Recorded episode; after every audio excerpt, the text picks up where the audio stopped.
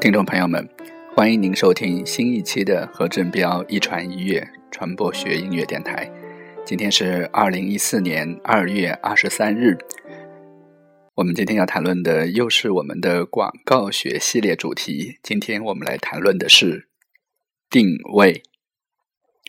一九六九年，阿尔里斯与杰克特劳特在美国康涅狄格州的老格林威治区合创了。特劳特与李斯公司，这是一家市场营销策略传播公司，由杰克特劳特任总裁。三年之后，也就是一九七二年，李斯与特劳特在美国的《广告时代》期刊上发表了题为《定位时代》的一系列文章，使“定位”一词开始进入人们的视野。一九八一年。李斯和特劳特出版了《定位头脑争夺战》（Positioning） 这个理论，引领了市场营销和广告学的定位潮流。《定位》这本书也成为广告学界经久不衰的畅销书。两千年，同样是美国的《广告时代》杂志发起了一个评选。前一个千年最重要的广告理论的票选，定位理论超越了 USP 以及品牌形象论，被广告业界和学界推崇为最重要和最经典的广告理论。定位的核心是在消费者的头脑中占据位置，也就是一种心理定位。而非产品定位。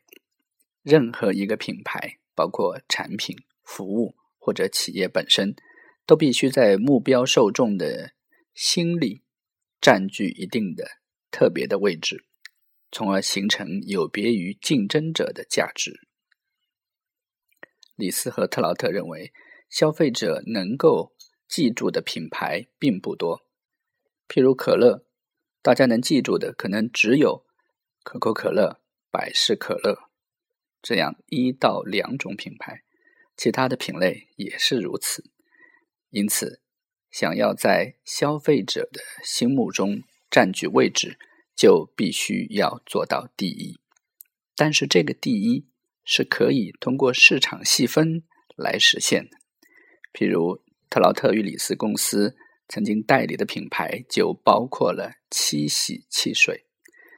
他们把百事可乐发明的这种不含咖啡因的柠檬碳酸饮料定位为非可乐。那么，当消费者需要一种不是可乐的碳酸饮料的时候，首先就会想到七喜，因此七喜就占据了消费者心目中的第一定位理论。是非常反对品牌延伸的，因为曾经为了节约成本，经常会在市场上有大量的品牌延伸的个案。比如说，一九八六年，雪佛兰汽车曾经是当时美国销量最大的汽车品牌，但是由于雪佛兰的车种的无限的延伸，使它十年后的销量下降了百分之四十之多，最终败于福特。而福特就成功的运用了多品牌的定位。一九八九年收购了《捷豹》《美洲豹》英国轿车品牌之后，将捷豹作为福特的高端品牌，从而实现了其定位的多元化。丰田公司的雷克萨斯也是同样的品牌定位。包括宝洁，宝洁旗下的三种洗发水，分别用了三种品牌：海飞丝、飘柔和潘婷，各自都有准确的定位。譬如在这些品牌初创时，海飞丝主打的是去屑，飘柔是头发的飘逸顺滑，而潘婷主要是维生素原 B 五的。营养成分，包括在牙膏市场。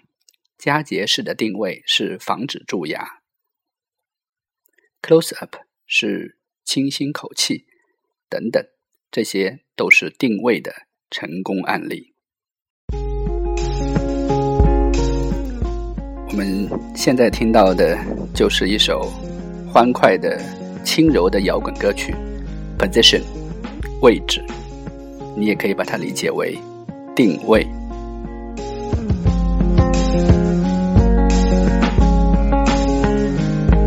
Don't worry about a mama, he ain't really a man. I don't fault you at all, you did the best that you can. He chose to leave us both, that was part of his plan. He didn't know at 22 I had legs to stand. He didn't know at 22 I could hold my own. He didn't know at 22 I'd be writing this song. Mama, please don't cry. He ain't worth them tears, he ain't worth that stress, he ain't worth them years. You spent wondering was it him or was you? I was young, still a baby, but a part of me knew. You took care of me, so every part of me grew.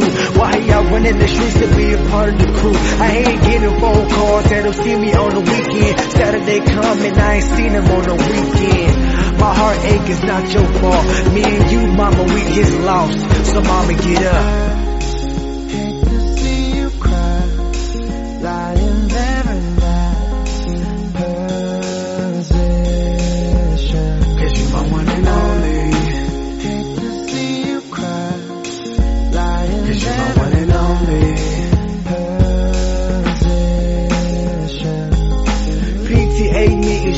By yourself. See, every other parent thought that you needed some help, and every other parent thought that I was gonna be a misfit. But now I'm great, and that man missed it. Wipe your tears, mama, mama, please don't cry. I remember you yelling to him, please don't lie. He thought that if he sent me some letters in the mail, that I wouldn't be mad. Yeah, damn, he sad. I know that you wanted me a graduation, but with this dough, we can go on vacation.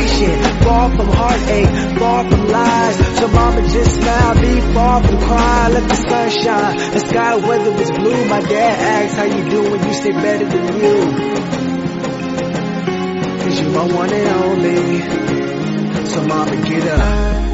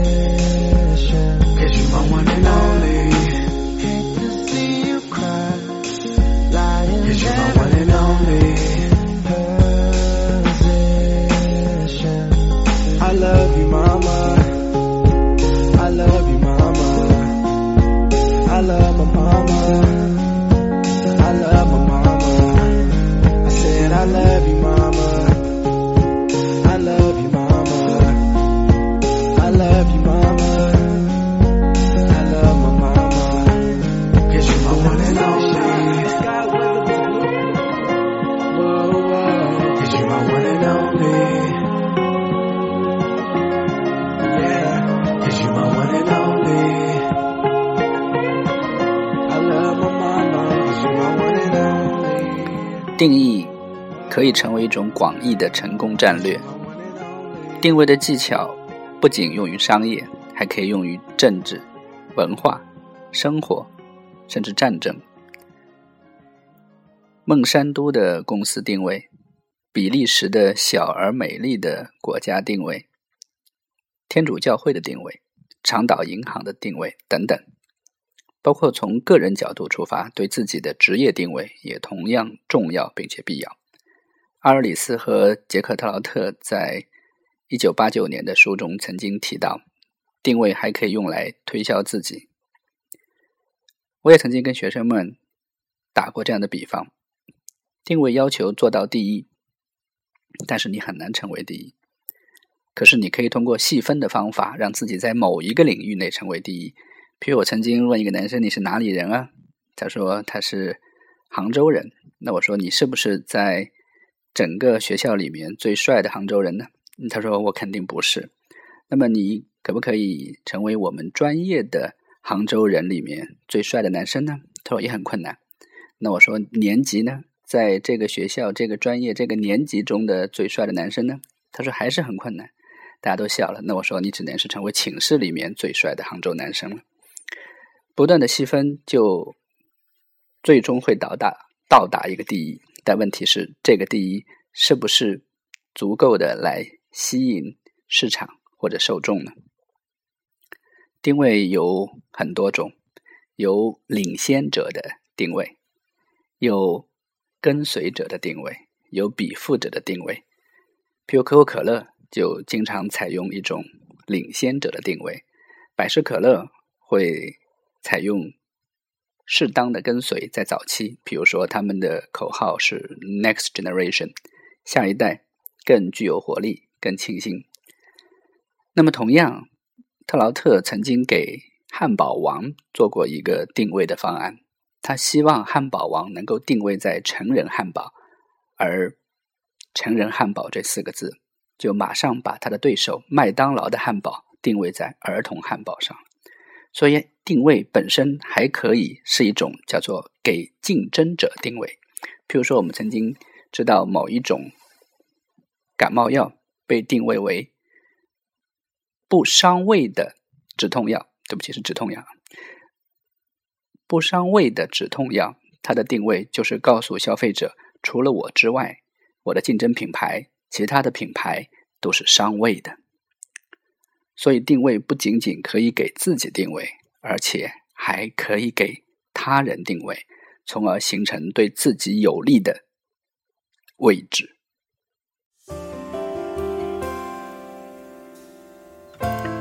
我们现在听到的这首流行歌曲就是《位置》，词曲和演唱是一个快要被人遗忘的歌手，叫邰正宵。我相信他是真的爱你，That's okay。你们分手的时候吻别也没关系，你的眼泪也可以让他为你擦去。你的拥抱也可以不必为我顾虑。我在你的心里是否还留一个位置？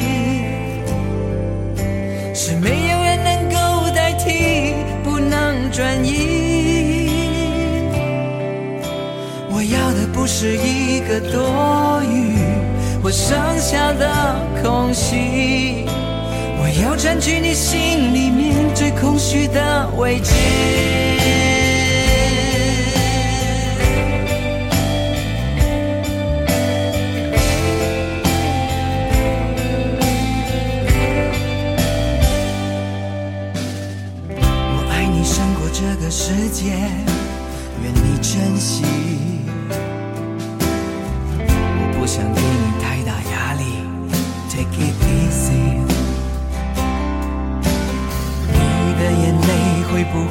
放心让我擦去？你的拥抱会不会只是为了逃避？我在你的心里是否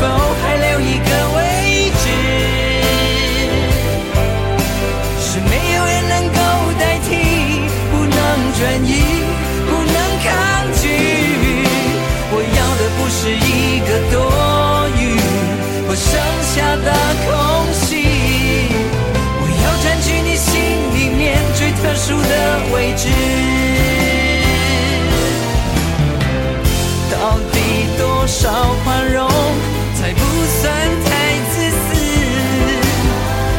我也会嫉妒，会猜疑。原来最遥远是两颗心。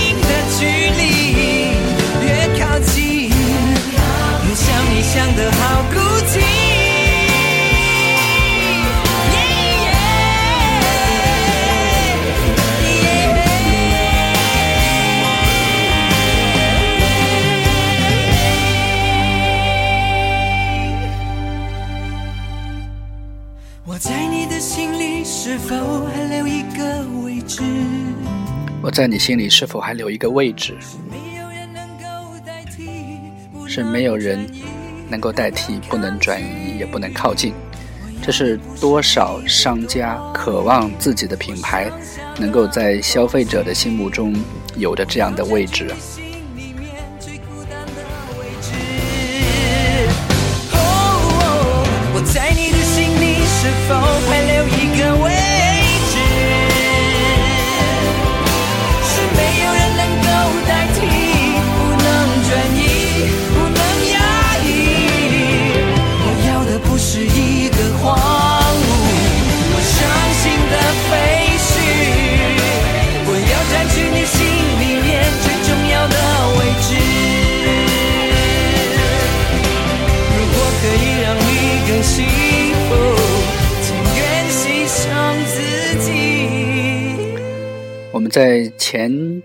几期节目，在上上周的节目中曾经提到过，伯恩巴克为艾维斯做的广告，说我们是第二，但是我们更努力。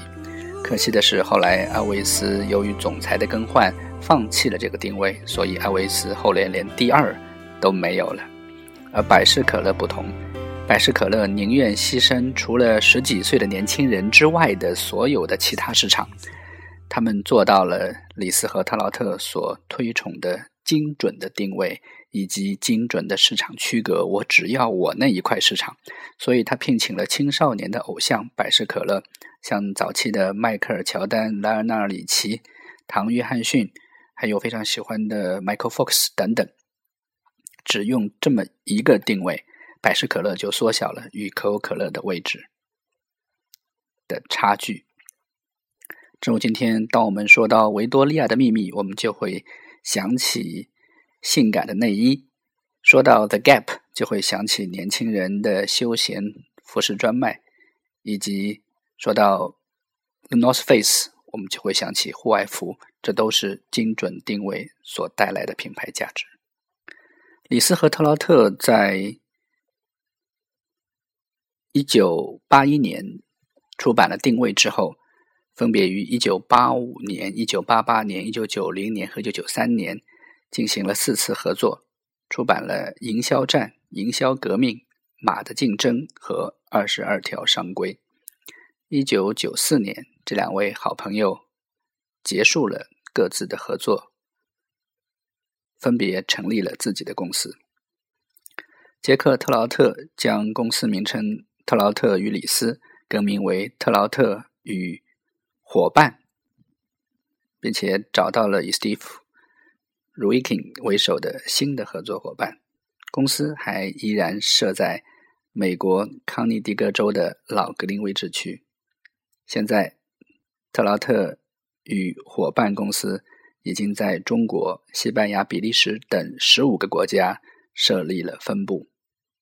同样是在一九九四年，阿尔里斯和他的女儿劳拉里斯在纽约建立了里斯与里斯咨询公司。阿尔里斯结束了与前任伙伴杰克特劳特的合作，和自己的女儿劳拉里斯一起工作。他们出版了《聚焦法则》。打造品牌的二十二条法规等等，还有一本非常著名的书，叫做《公关第一，广告第二》。